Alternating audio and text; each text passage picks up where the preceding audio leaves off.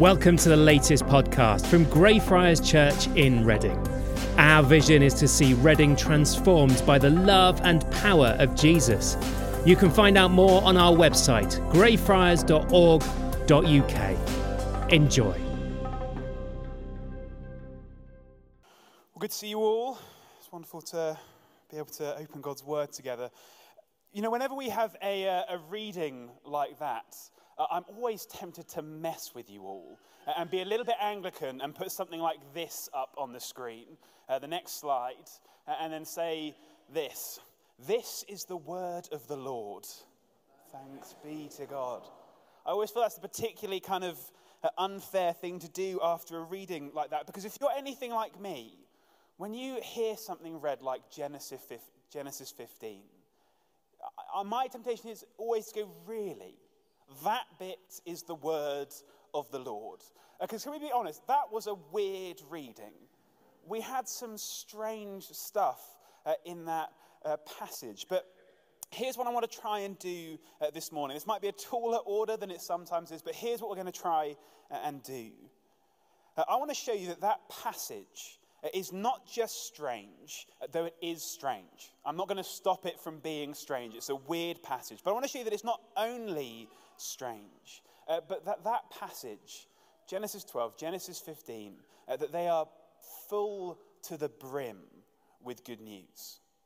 That all the way through those weird verses that we've just read together, we see the kindness and the grace and the generosity of God. Because as David reminded us a moment ago, if you were here last week, you might remember that we've started a series tracking one of the major themes of Scripture through the Bible. And as we go from Genesis to Revelation, from the beginning of the end, we're going to see that all the way through this book that we come to each week is the generosity of God. And so as we reflect on this strange passage this morning, I want to suggest to us all that the generosity of God is on display in what we've just read. And we're going to see that as we look at three things prominent in this passage. As we look at calling, as we look at how we can hold God to his word, and as we look at this idea of covenant. That's where we're going. It would be helpful to have a Bible open in front of you. You've got them in front of you on your phone. Genesis 12 is where we're starting. Why don't I pray as we jump into that. Lord God, we thank you for your word. God, even the weird bits, even the bits that we struggle to understand that aren't at first obvious and straightforward. God, we thank you that in this book you speak to us words of love and kindness. God, that all the way through is your generosity to us. And I just want to pray for all of us now, for myself included, that as we come again to your book, God, we would know your kindness. God, that you would amaze us again with how generous you've been to us. Amen. Amen. So we're starting in Genesis chapter 12, but as we turn there, just a quick recap of where we've been in between last week and this week. So Genesis chapters 1 through 11. And there's a lot going on in the beginning of the Bible. The first 12 chapters are packed full of the authors kind of laying down themes that are going to run all the way through the rest of this book. And one of those themes alongside generosity is this theme of blessing. In the first 11 chapters of the Bible, what we learn is that God is on a mission, and his mission is to bless the world. But time and time again, as we read those first 11 chapters, what we see is that mission fails. That God sets plans in motion, but what humanity does, the people that God intends to use to bring his blessing, they turn away from God. And they turn towards evil and destruction. And what we see in the first 11 chapters of the Bible is this kind of downward spiral. Story after story, it gets worse and worse. And humanity and God's creation kind of descend towards chaos and destruction and despair. But amazingly, God doesn't give up on the creation that he's made, or on the human beings that he's created to rule alongside him. And that's when we get to chapter 12. And what the author is trying to do in chapter 12 is see that we've come to the next step on God's plan, on God's mission to bless the world. And we see that his big idea in chapter 12 is going to carry us all the way through the rest of the Bible. It is a family. God chooses a family to be the source of blessing to the world. And he chooses this one man, Abram. I might call him Abraham at some point because God changes his name and that's how we know him more. He chooses Abraham to begin this family that will be a source of blessing to the world. And so that's what we see in chapter 12. This mission, this next step in God's plan begins, and it begins with God's call. God's invitation and command to Abraham to become the source of God's blessing to the world. And it's a very particular calling. But it is, in fact, the calling that God gives time and time again throughout history up until today to his people. Whenever God calls his people to serve him, it looks a lot like what we see in the story of Abram. Because he calls his people to leave their old lives behind, to trust in him and follow him into a new way of life. Now for Abram, of course, that was a really literal calling. We saw, didn't we, in verse 1 that he's called to leave his family and his home, to leave everything that he knows and go to a new land that God will show him. And when he gets there, God has this kind of this threefold promise that he'll make him a great nation and he'll make him a great name and that he will bless him in order for him to be a blessing to the world. It says we'll make him a great nation, a great name, and make him a blessing. And I think we can sum all of that up with that last word, with the word blessing, the mission that God is on in his world. You know, we've made blessing, haven't we, a really churchy word. In fact, it's spread beyond the church. It's kind of one of those words that you kind of sometimes see out there in life. And I think it's a word that we use, I at least have used it for a long time, without really fully understanding what it means. We've got this vague sense that it's kind of good and something God does, and you say it when someone sneezes. But I don't really know what it is. But luckily, it's my job to look these things up so I can tell you, and I've done that. So blessing, I've come to understand you can unpack it with these three words. In blessing, God is giving provision and protection and purpose. Because when God says he's going to bless someone, when he says in these verses he's going to bless Abram, he's promising to provide for them everything that they need. For Abram, that was really literal. That means that he'd provide resources, the food and water and livestock that they'd need to survive. And importantly for Abram, that he would provide children to carry on his family, to carry on his name, and build a people through him. Blessing also means protection. Protection from the things that might otherwise destroy you. Again, for Abram, that was really concrete. The promise of protection was the promise of a land, a place that he and his family could settle and call their own, make their home, but then also divine protection against his enemies, an assurance that he wouldn't be destroyed. Finally, perhaps most significantly, blessing comes with a purpose. And this is the call of God on his people whom he blesses. He gives them the purpose, the function, the role in the world of reflecting his character out into the world. Your friends and neighbors can't see God in the flesh, but they can see you. And so those people that God blesses are meant to shine God into the world, to become like him, and in so doing become a source of blessing. Blessings about provision and protection and purpose, that was really literal for Abram, but it's true for God's people today, who he's still blessing. To come under God's blessing is to know that in God we have all we need. That's why we pray, give us today our daily bread. Give us the things that we need. To be blessed by God is to be utterly secure, certain that we are safe in him. Doesn't mean that we're free from pain or difficulty or hardship, far from it, but it means that in God we know we are secure. If we're found in Christ, ultimately our destinies are safe in him. And being blessed is to receive the calling to be his hands and his feet, representatives in a world that have forgotten him. That's what it means to be blessed, to be counted amongst God's people, to live a life of trusting him. That's what we're about as the Church of Greyfriars, being blessed and being a blessing as people called by God. And Abram, in these verses, chapter 12, is given this incredible blessing by God.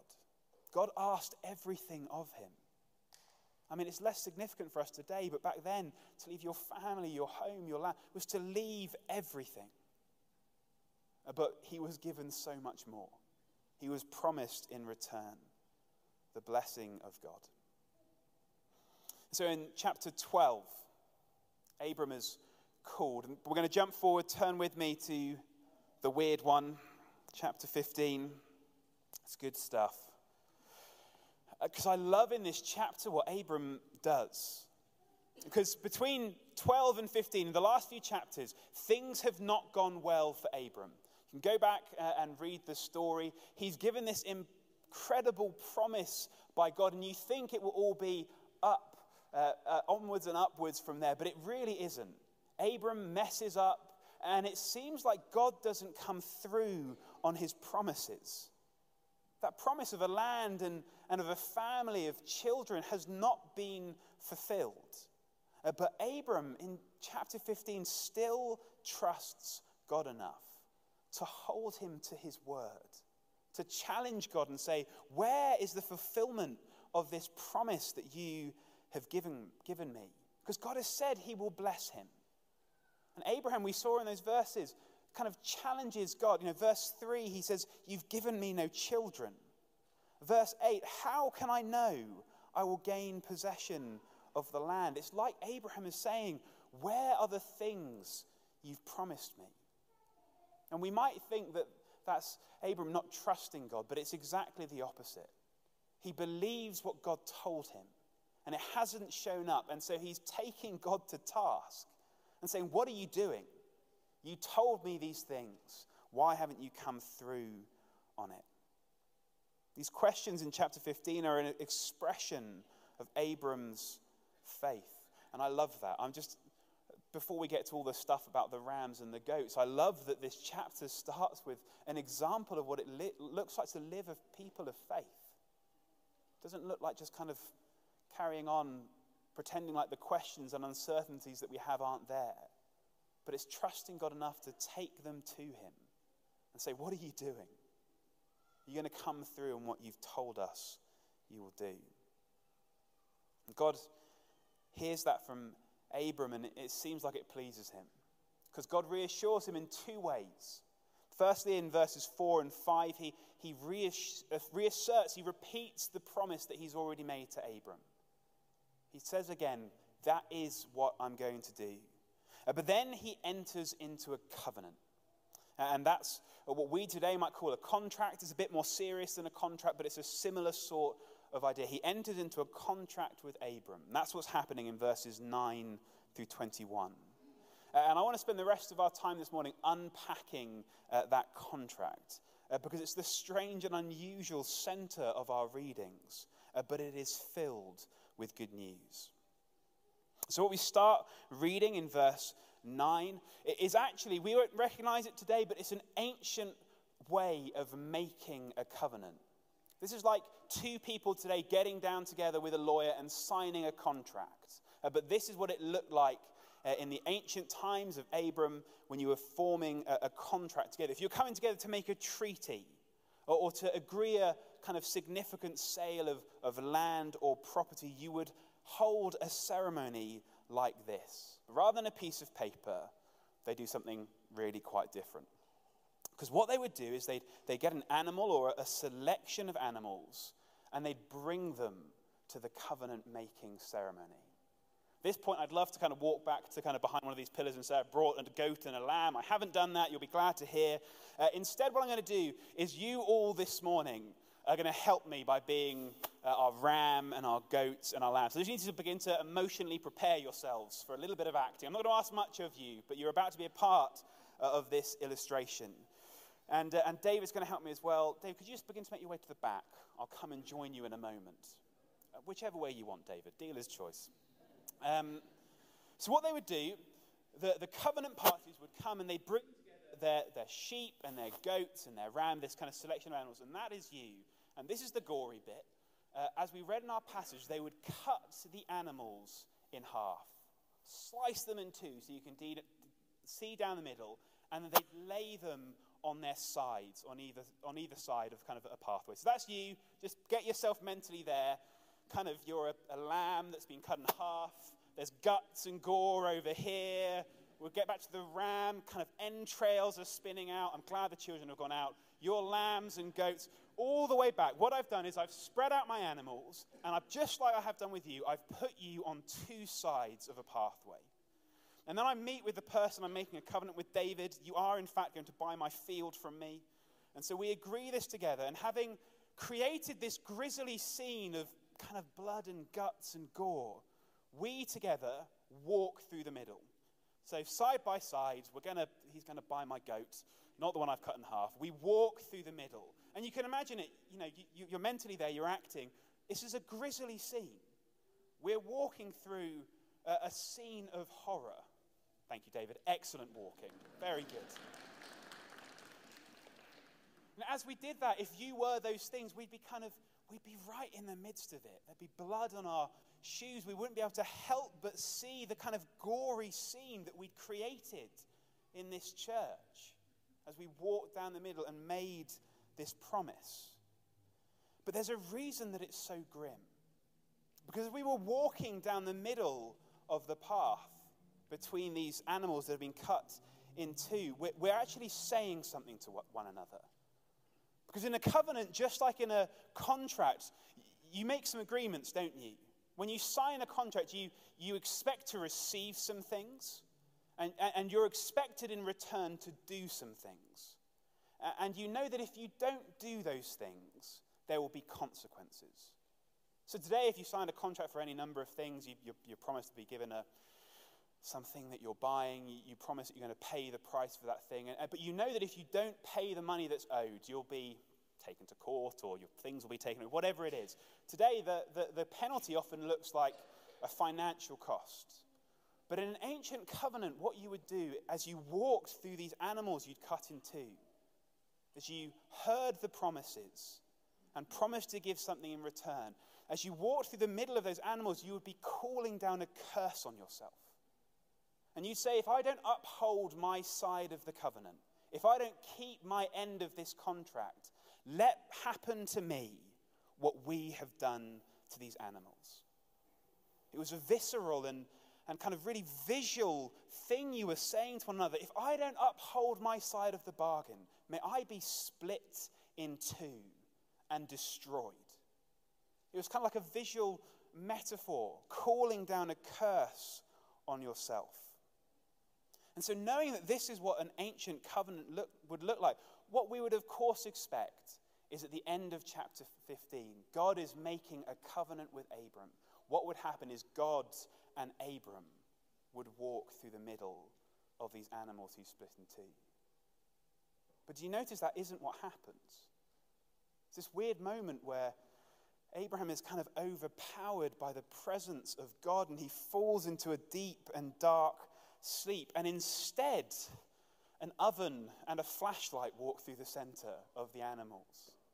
A blazing fire pot and a torch. It's this image of fire and smoke pass through the center of the animals. If you remember the story of the Israelites in the wilderness, and you might remember there's a bit where they follow a pillar of fire and a pillar of smoke. Fire and smoke throughout the Bible are images of the presence and power of God. And so in this contract, the presence of God, God himself walks through the center of the grisly scene with himself. Chapter 15 is a description of God making a covenant with Abraham, but he is taking both sides of the contract. He's making the promises, and he's promising to pay the cost, and saying that if either side of those that arrangement isn't upheld, he will pay the price. Abraham's in a covenant-making ceremony where he's receiving the blessings of God, but God is taking on all the risk. God makes all the promises. God takes on all the risk. And so that means that if, and spoiler alert, when Abraham's descendants, that becomes the nation of Israel, goes down on into the church, when they don't hold up their side of the bargain, which they don't, they're not the ones who call down curses on themselves. God is the one who pays the price for the covenant not being upheld. And you know what? God did pay the price. That is what the cross is all about. Genesis chapter 12 points forward to Good Friday, because sinful humanity failed time and time again to represent God's goodness into the world. We're selfish and we make bad choices, and time again we allow chaos and evil into the world instead. And we see that all around us in the world, don't we? For all of our beautiful and good moments, humanity is making a mess of ourselves and one another. You and I are making a mess of ourselves and one another. The covenant that we would make be a blessing into the world has been broken, and we see the cost of that all around us.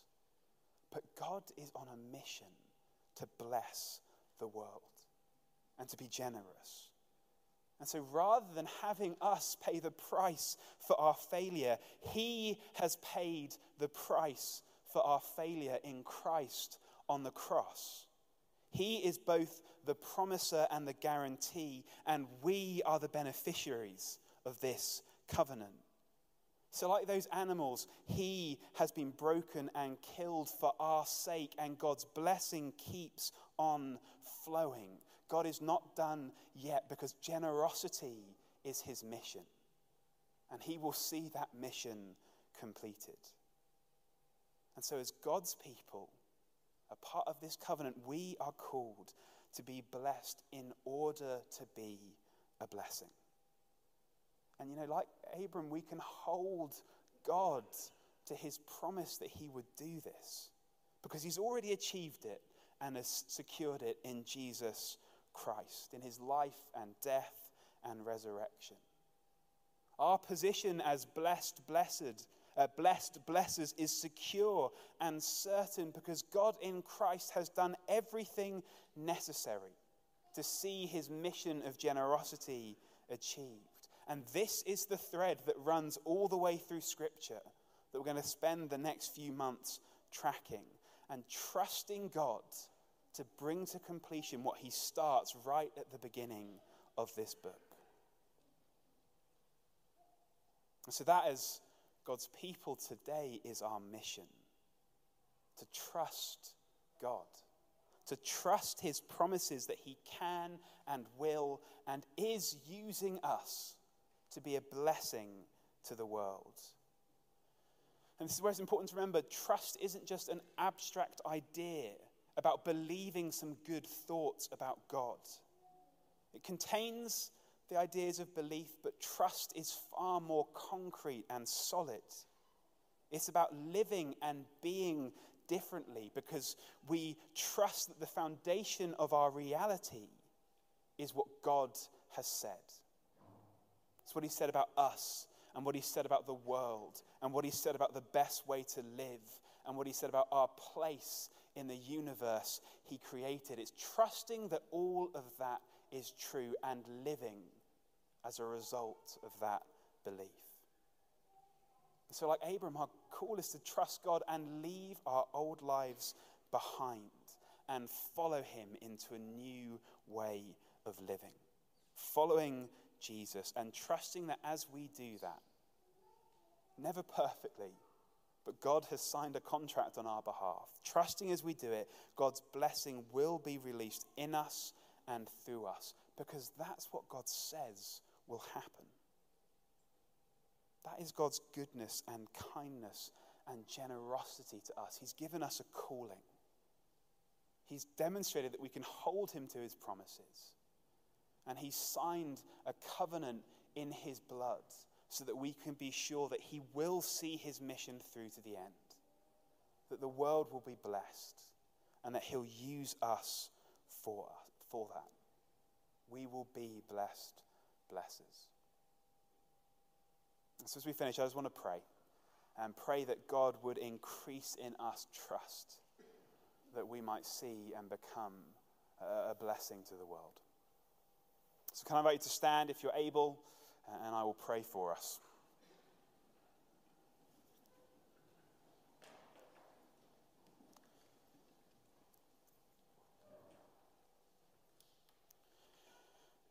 So Lord, we want to thank you again for your kindness that we see throughout Scripture.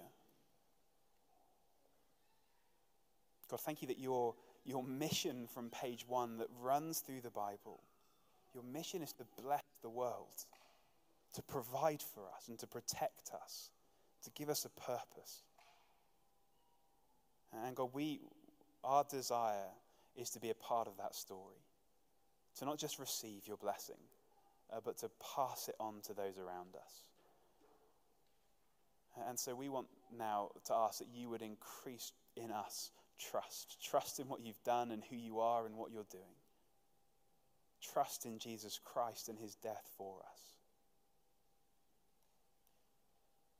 that we might not just hold these ideas in our head as an abstract idea, but we might live lives that are rooted on a solid rock, the rock of Jesus Christ, the assurance of your generosity and blessing to us and to the world.